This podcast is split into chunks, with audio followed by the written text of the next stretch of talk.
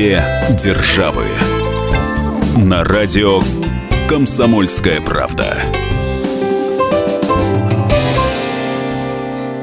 Мы приветствуем всех слушателей радиостанции «Комсомольская правда». С вами Алексей Осипов, собственный корреспондент «Комсомольской правды» в Нью-Йорке. И журналист «Комсомольской правды» Ольга Медведева. Сегодня мы поговорим об отношении к трудовым мигрантам в России и в США. Но вообще, Леш, надо сказать, что отношение такое неоднозначное. С одной стороны, а, вот в Москве, например, говорят, что стало много приезжих, и в данном контексте речь идет не о тех людях, которые из регионов приехали в Москву, а именно, например, о приезжих из стран СНГ. А, и вот понаехали, знают да, всем известное такое слово, да. А с другой стороны, а, местные жители не хотят выполнять ту работу, которую выполняют эти приезжие мигранты и даже ставили некий эксперимент э, в Кронштадте, избавились от мигрантов в городе и э, пришли к выводу, что, собственно, убирать улицы-то некому. И люди, которые до этого возмущались приезжими, стали возмущаться мусором на дорогах, а сами убирать не хотят. Ну, Оля, я думаю, что здесь все-таки лукавая, я так думаю или почти уверен, статистика. Дело в том, что хорошо бы посмотреть, а сколько действительно в Кронштадте э, или в каком-то другом городе выделяли денег на уборку мусора и сколько получали эти э, мигранты. Понятно, что они получают копейки. Да. А вполне возможно, что если бы на пути к этому не было цепочки посредников, цепочки фирм, которые наниматели распределители и подобного рода, э, по сути дела, госзаказов, муниципальных заказов, вполне возможно, что и местные жители э, совершенно спокойно с этим бы справлялись не в плане того, хочу или не хочу, а в плане того, что это была бы достойная оплата, в общем, не менее достойного труда.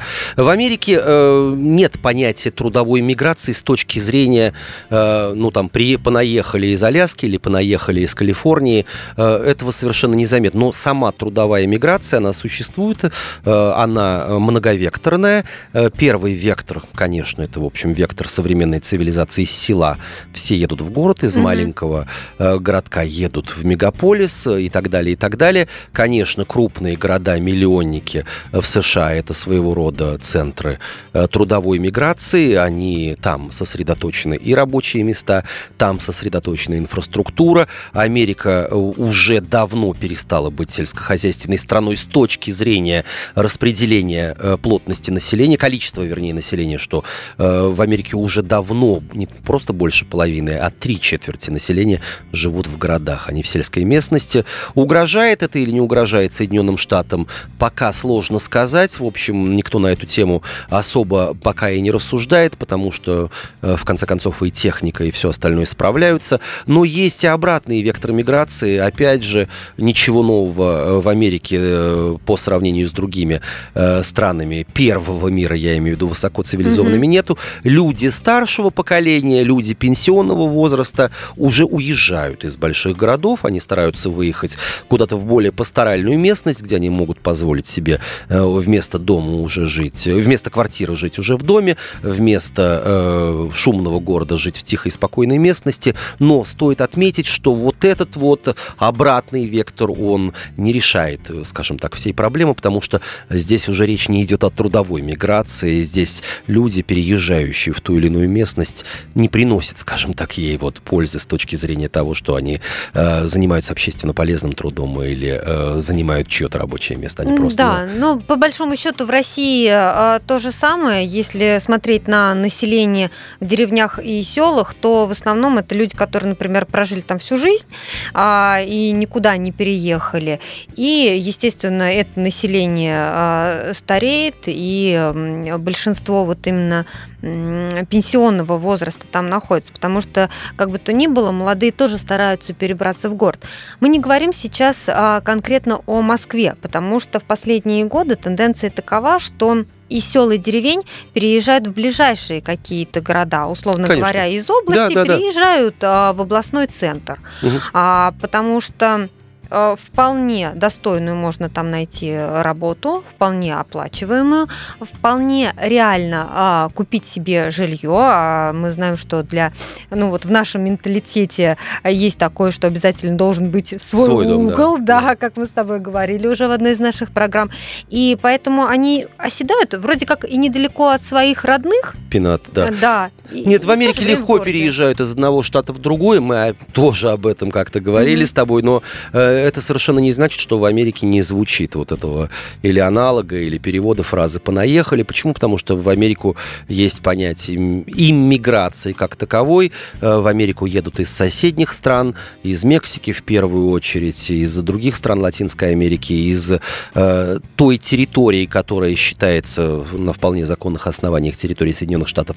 Но это отдельно стоящий остров и с отдельной, он не является штатом Пуэрто-Рико, э, Доминикана, страны Восточной Европы и так далее, и так далее, общин, конечно же, Китай, конечно же, Индия.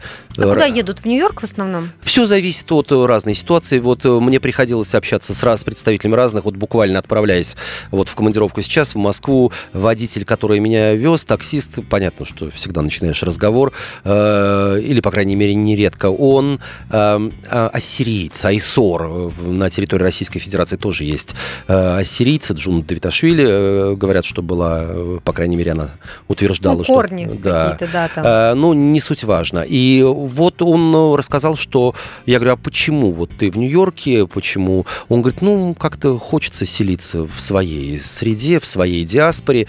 И их две. Вот он сказал, что в Нью-Йорке наиболее такая вот устоявшаяся община айсоров, и где-то в Северной Каролине он назвал мне город и сказал, что, кстати, рассматривает возможность переезда. Почему? Потому что там немножко подешевле и побольше возможностей для трудоустройства. Э, национальный признак, конечно, играет свою роль, но, скажем так, для э, представителей каких-то таких, ну, если не замкнутых, то э, традиционных, что ли, общин, выходцы из Европы, э, россияне, многие другие, они, в общем, как-то не заморачиваются на эту цель, они э, куда приехали, куда позвали, или как сложилась жизнь, там они оказались. А взять Калифорнию, которая граничит с Мексикой, то там, конечно, например, мексиканцы подавляющее большинство мигрантов и мигрантов всех мастей, легальных и нет, но об этом мы поговорим отдельно.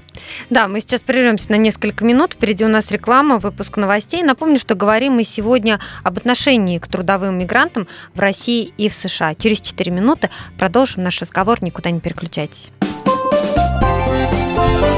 Две державы.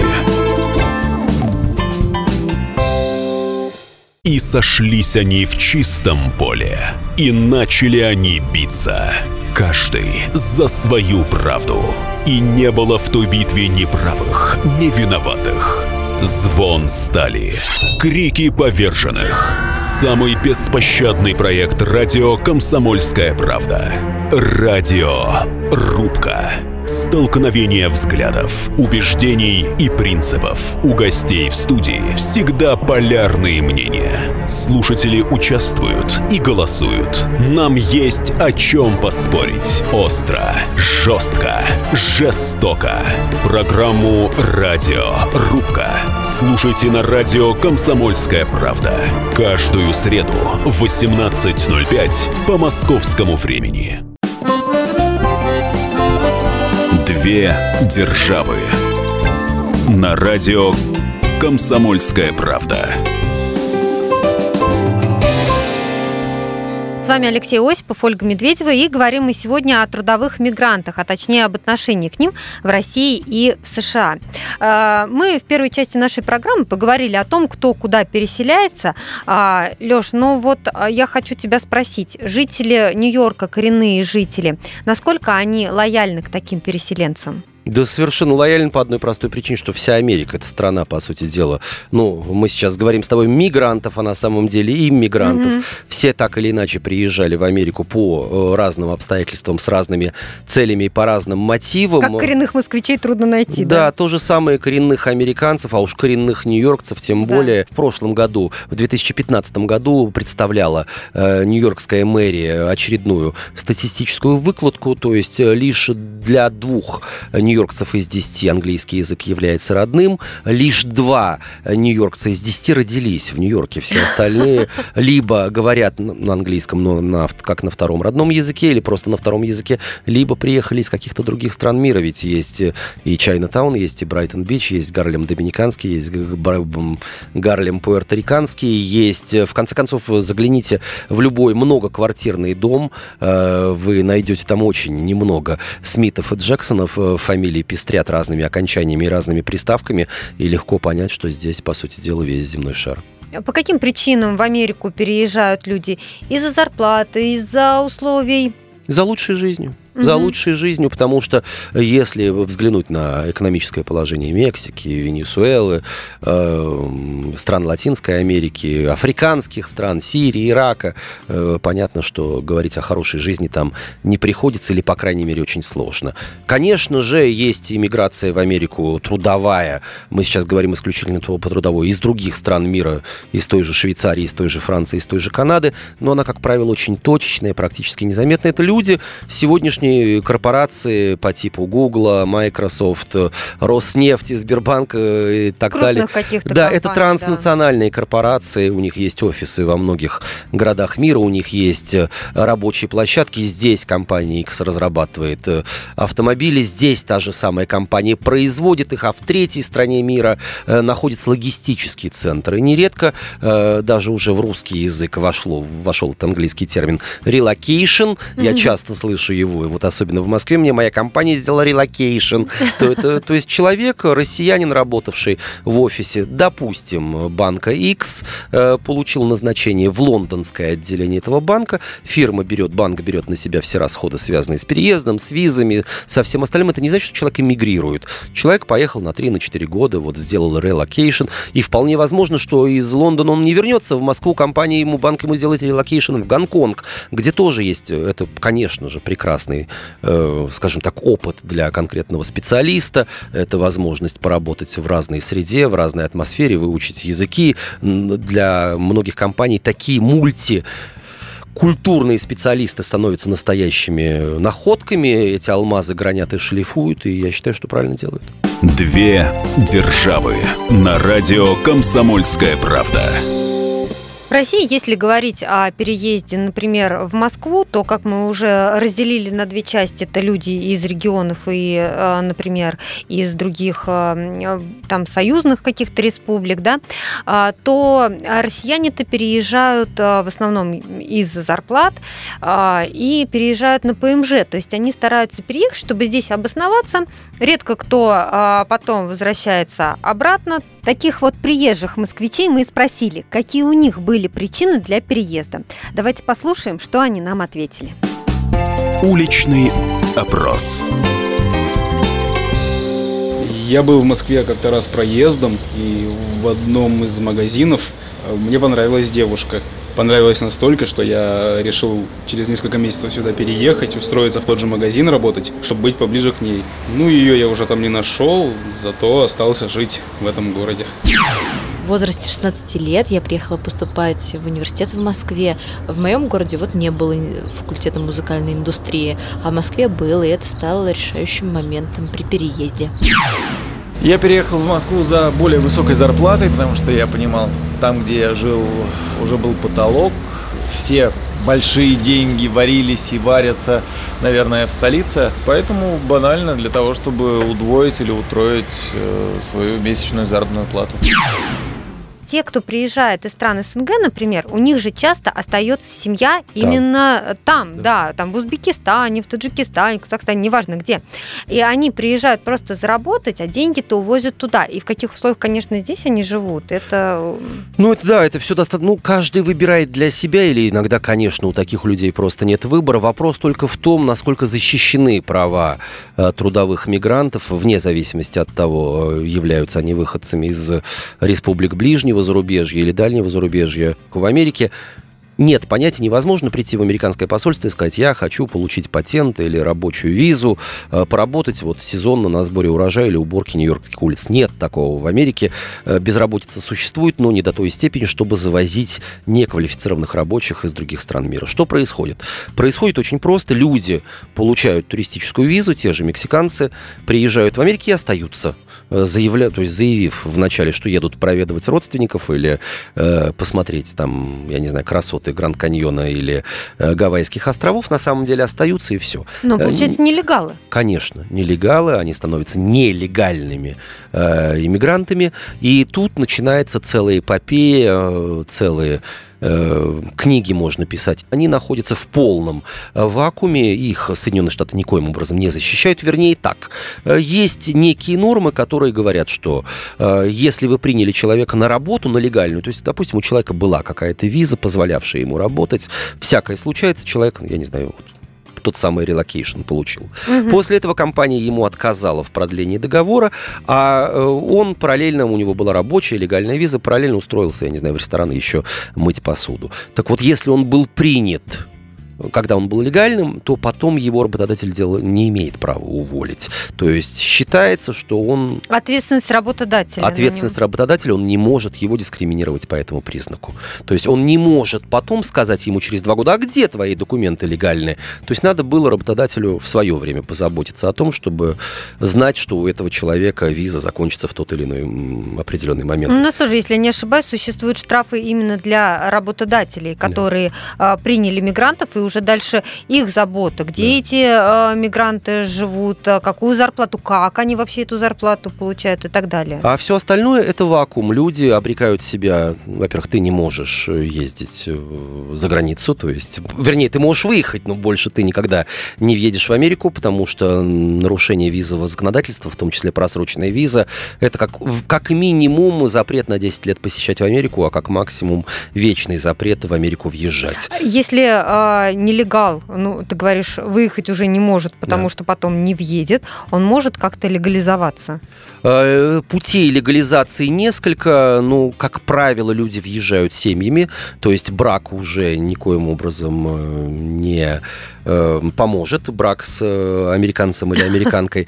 Есть возможность легализоваться за счет амнистии, которую уже много лет э, обещают то один, то другой президент США, вот в том числе Обама, но этой амнистии до сих пор нет, и, наверное, это правильно, потому что если она будет объявлена, все равно какое-то количество людей пострадает в том плане, что у них для этой амнистии не хватит одного или два дня пребывания на территории США, они будут чувствовать себя обиженными. Что делают вообще, на что обрекают себя люди?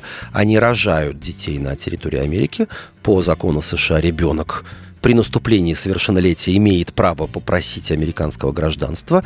И вот ребенку будет 18 или в некоторых штатах 21 год возраст совершеннолетия, он сможет подать на э, легализацию своих близких родственников, мамы и папы в данном случае.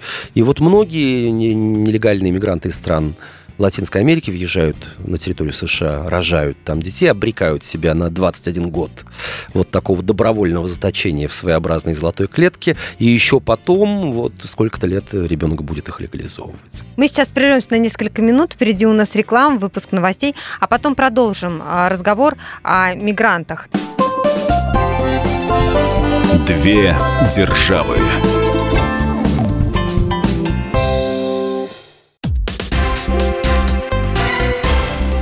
Все проблемы ему по колено.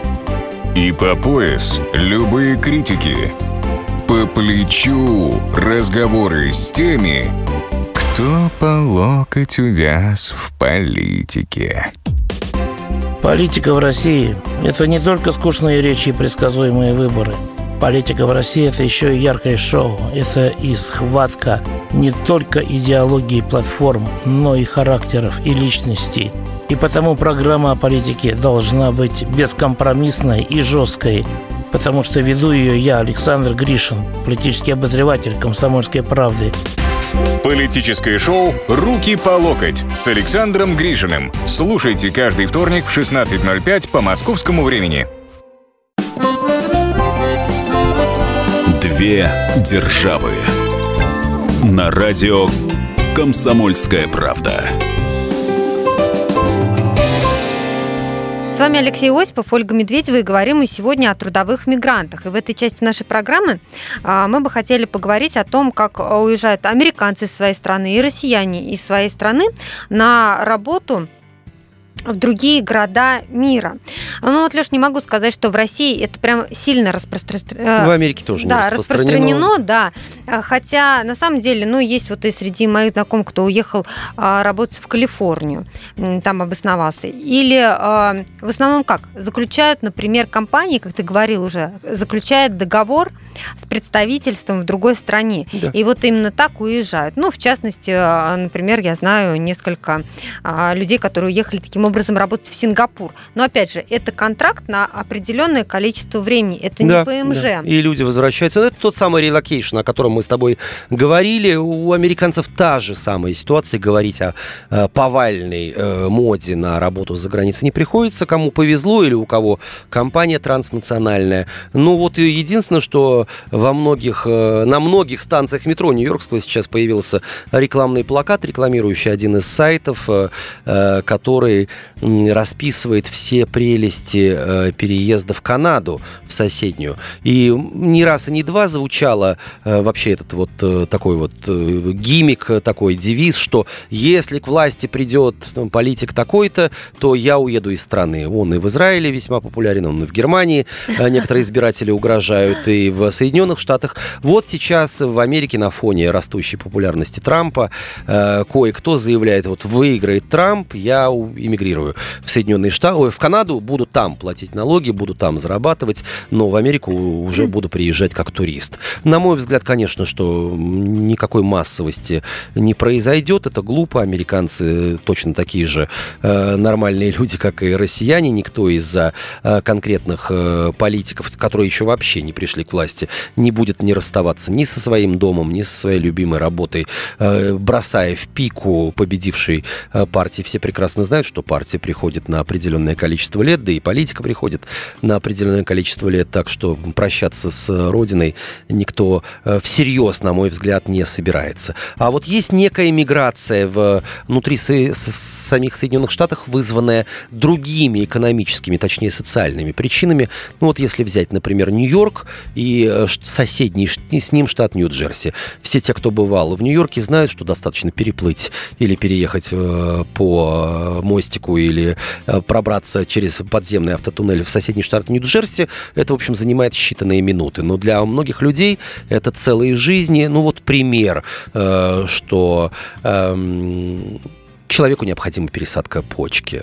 Э, В штате А, Нью-Йорк... По причине болезни какой-то, Да, в штате Нью-Йорк эта очередь растянута на многие годы. А в соседних штатах она всего 3-4 месяца. Люди меняют место жительства вот по таким причинам. Или э, человеку необходим уже по возрасту и по, эм, скажем так, физическому состоянию здоровья дом престарелых.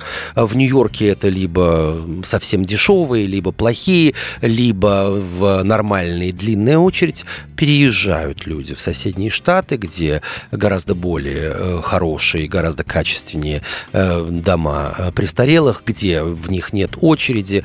Такое тоже есть. Или люди живут в Нью-Йорке, но лучшие школы находятся, например, в штате Коннектикут. Прием в школу, мы об этом тоже говорили, в некоторых случаях осуществляется по принципу, скажем так, территориальной прописки. Люди меняют место жительства, родители переезжают, чтобы детям дать лучше. Но это вот говорит о мобильности американцев, то, Да. о чем мы с тобой уже говорили, они легко соглашаются вот на этот переезд. А, что касается здоровья, я знаю случаи, когда из-за, например, какой-то аллергии люди переезжали внутри тоже страны, Конечно. скажем, уезжают в Калининград или уезжают там в Крым, Ну, просто это потому, что не всё- климатит в своем да, но регионе. это все равно уже такие единичные, скажем, и уж совсем Да, не не, распространенные не сильно случаи. распространено. Две державы на радио «Комсомольская правда». Ну вот какая тенденция есть сейчас в России, Лёш, так это когда уезжают а, работать на удаленке в другие страны, например, в Южные, уезжают в Израиль, уезжают в Таиланд, уезжают дауншифтеры, на Гоа. да, да. да, а, уезжают там на полгода. Ну, живут э, в тепле и работают на удаленке. Очень распространено э, среди айтишников, например. Да, но все это уже мода. Я знаю, что «Комсомольская правда» посвятила этому целое расследование. На самом деле, что такое дауншифтинг? Э, это же американское понятие, и в данном случае его очень здорово извратили. В России, э, я совершенно не стыжусь, вот в данном случае упрек э, кинуть россиянам. Дауншифтинг в Америке – это когда человек, достигший, ну, скажем так, золотого возраста, он уезжает из э, большой, ненужной уже ему квартиры, переезжает в квартиру или в домик поменьше, тратит больше времени и больше своих денег на благотворительность, на какие-то социальные проекты. То есть человек заведомо снижает свой уровень жизни с роскошной э, трехкомнатной квартиры на Пятой Эвеню в Нью-Йорке, и он уезжает в соседний там штат, э, опять же, возьмем Нью-Джерси, где э, покупает домик гораздо более дешевый на разницу в деньгах. И он уже не такая у него, как мы говорим, понтовая машина. Конечно, уже нет необходимости покупать какие-то дорогие платья и дорогую косметику. Вот истинный дауншифтинг. Но деньги не под подушку, а деньги на благотворительность, на социальные проекты. А в России весь дауншифтинг, ведь он же, я тоже бывал и в Таиланде, бывал и на Гуа, и бывал и в других южных странах, и в Камбодже. Весь этот дауншифтинг, он был извращен за счет чего? За счет того, что люди сдавали квартиры, нифига они не работали, никакие они там, кто там, сколько на Гуа было айтишников. Раз, два, я обчелся. В конце концов, если взять ту же «Комсомольскую правду», вот статью, иллюстрированную фотографиями известных людей, чего-то там про айтишников совсем мало. Там в основном кинозвезды, э, режиссеры и прочие известные личности. Они сдавали свое жилье в Москве, нередко у людей одна или даже две квартиры, и на эти деньги существовали там ни черта не делая. Какой IT в Таиланде, какой IT на Гуа, и есть ли время э, там этим заниматься. По крайней мере, я в в командировке в э, Таиланде, в Паттайе, когда была там революция, провел целых три месяца. Я насмотрелся и на айтишников в кавычках, и на всех остальных. Нет, все это банальное извращение дауншифтинга. Люди просто балдели и ничего не делали, э, сдавая в три торга квартиры в Москве. Я, честно говоря, рад тому, что кризис вернул их, э, надеюсь, к работе. Да, это правда. Мы сейчас прервемся на несколько минут. Впереди у нас реклама, выпуск новостей. Напомню, что говорим мы сегодня об отношении к мигрантам в России и в США. И вот через 4 минуты мы вернемся к этому разговору. Никуда не переключайтесь.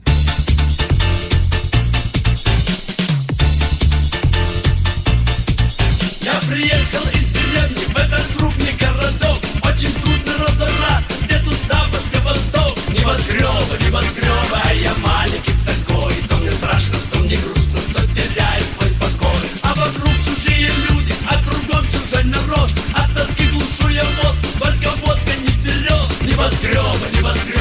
я маленький такой То мне страшно, то мне грустно, то теряю свой покой. Ни товарища, ни друга растворились как в воде И никто здесь не поможет, если скажет ты в беде. Небоскребы, небоскребы, а я маленький такой То мне страшно, то мне грустно, то теряю свой покой. А кругом миллионер, денег куры не клюют Между ними как шакалы, люди бедные снуют. Небоскребы,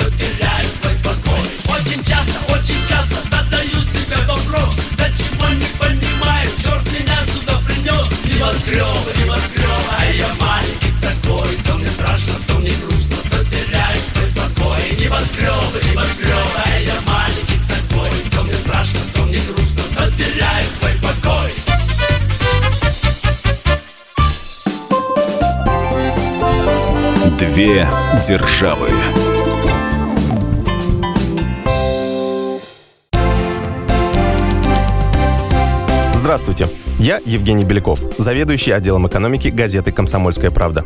Я знаю почти все об экономике страны, личных финансах и время от времени даже играю на бирже. Но у меня нет миллиона долларов. И я очень хочу его заработать. Поэтому каждую неделю в прямом эфире я буду общаться с тем, кто смог стать богатым и знает, как сделать богатым меня и вас. Встречайте новый проект «Миллионеры». Каждый понедельник в 3 часа дня только на радио «Комсомольская правда».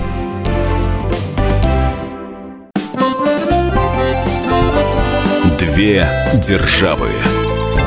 На радио Комсомольская правда. С вами Алексей Осипов, Ольга Медведева, и говорим мы сегодня об отношении к трудовым мигрантам в России и в США. Но есть такое лишь понятие, как нелегальные мигранты, и с ними, я думаю, что э, борются и в России, и э, в Америке, потому что, ну, не знаю, во всяком случае, в России строго с этим стараются отследить вот этих вот нелегалов. Понятно, что э, определенные санкции в отношении них применяются вплоть до выдворения из страны, да, и уже потом ам, не разрешается повторный въезд, но это если мигранты здесь э, совсем уж нарушили а, закон, да, а, то есть это есть, ну, нужно прям сильно постараться, чтобы тебя а, выкинули и потом больше не пустили. А, но есть в каждой стране свои нюансы. Вот как живется а, нелегальным мигрантам в Америке? Ну, начнем с того, что в Америке никто не может остановить тебя без видимой причины, я имею в виду стражи порядка. Просто И- проверить документы. Да, и не может проверить документы, поэтому нелегалы, в общем, чувствуют себя совершенно там спокойно в этом плане. Они независимы ни от полицейских рейдов, ни от чего. То есть должна быть веская причина. Более того, если человек совершил какое-то правонарушение, э, и его привели в полицейский участок, его визовый статус, то есть вот он нелегал, и все, он никак не учитывается, не сообщается об этом. Если уж преступление серьезное, то да, подключается иммиграционная служба, и человеку э, в лучшем случае грозит депортация. Э, Поэтому более 14 миллионов нелегальных иммигрантов в Америке вроде бы по самым скромным подсчетам. себе. Да, живут они совершенно спокойно в этой части, и ничего у них не происходит, и вообще они не, не самая главная причина э, преступлений и правонарушений. Не, самый гла- не самая большая головная боль Не самое, да, они государства, да? действительно по большей части приехали работать, они приехали э, улучшать свою жизнь, они приехали за будущим для своих детей. Но то, что я уже говорил, придется, приходится платить высокую цену, потому что у людей нет американских документов, э, нередко приходят в негодность или заканчиваются их национальные паспорта. Ну, вот человек приехал из Мексики, паспорт на 5, на 10 лет, он потерялся или закончился. Человек не идет в посольство, не продлевает, потому что ближайшее мексиканское консульство находится за тысячу километров. В самолет он не может сесть, потому что никто его не посадит в самолет без документов. Э, Машину ему без документов никто не сдаст и никто не продаст. Квартиру снять э, можно лишь э, в самых ужасных районах и примерно, э, ну, скажем так, конечно, уже есть уже выбившиеся э, в люди мексиканцы или русские, вот на Брайтон-Бич свои сдают своим, это совершенно ясно, под честное слово, без каких-либо депозитов.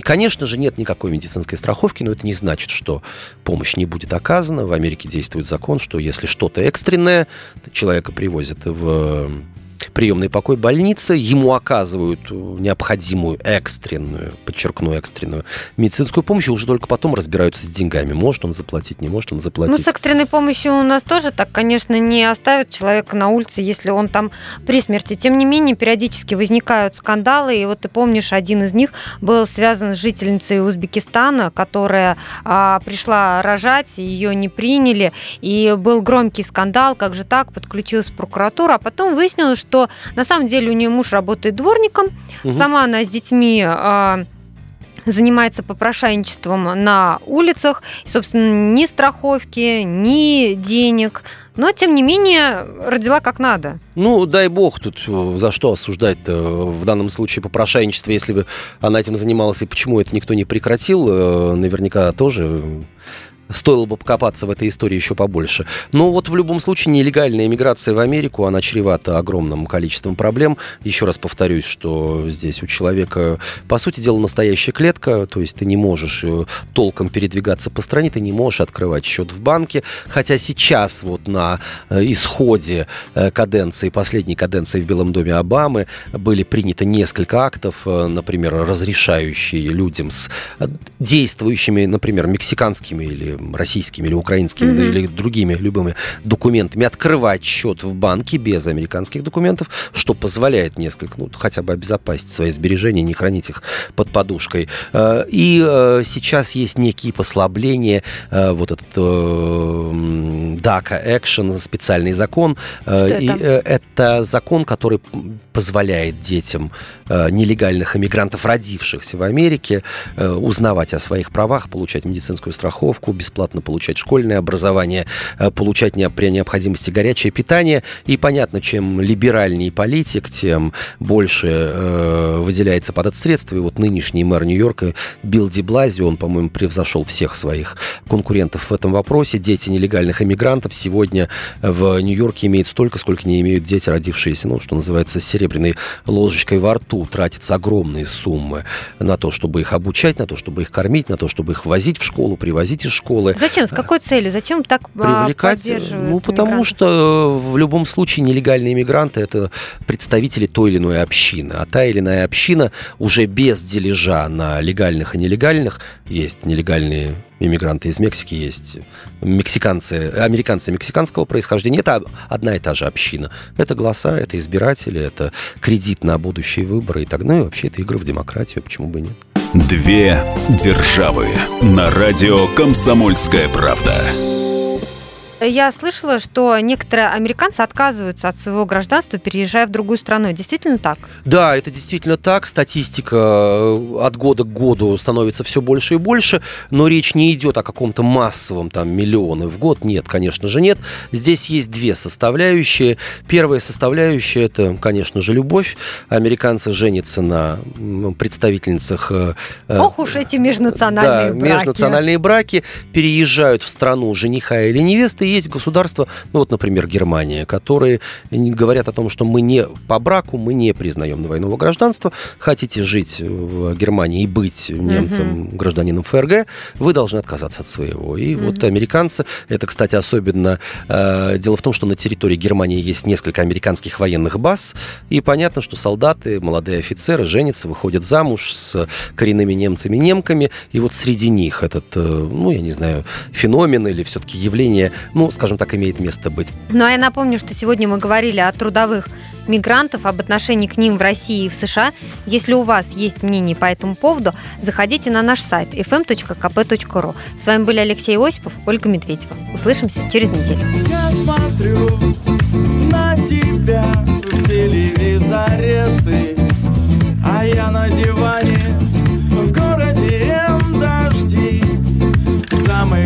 Замыкание бах и встали трамваи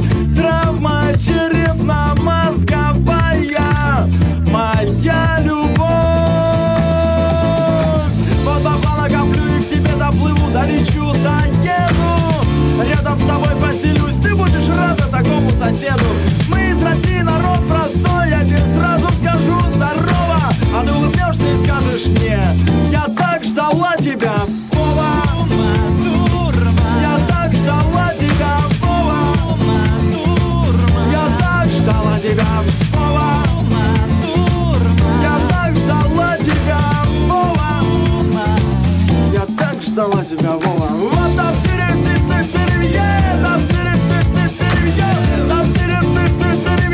я так ждала тебя, Вова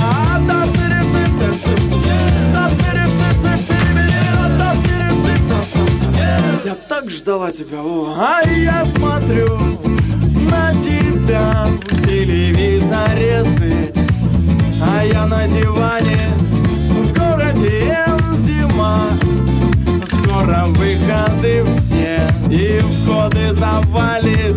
Травма черепно-мозговая, моя любовь. Вот попала камню и к тебе доплыву, долечу, доеду. Рядом с тобой поселюсь, ты будешь рада такому соседу. Мы из России народ простой, один сразу скажу здорово. А ты улыбнешься и скажешь мне, я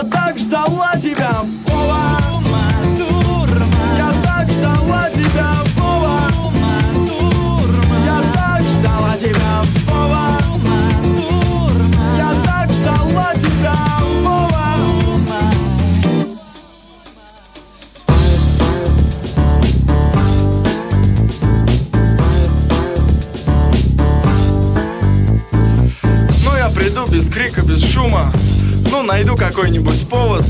Скажу, ну здравствуй, Ума Она скажет, ну здравствуй, Вова Ну, надо как-то отношения завязывать Я скажу, ну как тут вообще жива-здоров она скажет, там вообще Володька хреново И начнет рассказывать. Он скажет, вчера, к примеру, приходил Тарантино Нажрался, говорит, и стал приставать ко мне здоровенная детина Я тогда ему так строго сказала Квентин, может ты, конечно, говорит, и не заметил Но вообще я жду Володьку из России А тебя, говорит, вообще заходить не просили. Вот такая ботва, прикинь, бывает не до смеха. В общем, было трудно без тебя, Вован. Хорошо, что приехал. Вот бабла накоплю и к тебе доплыву, долечу, да еду. Рядом с тобой поселюсь, ты будешь рада такому соседу. Мы из России, народ простой, я тебе сразу скажу здорово. А ты улыбнешься и скажешь мне Я так ждала тебя, Вова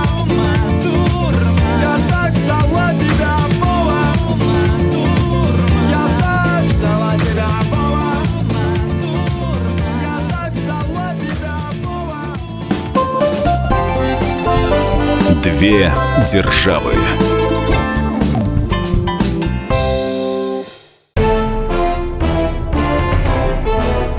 Товарищи солдаты и офицеры российской армии. Полковник Баронец разрешает обратиться. Звоните и задавайте накопившиеся вопросы. Угроза НАТО, жилье для военнослужащих и перевооружение России.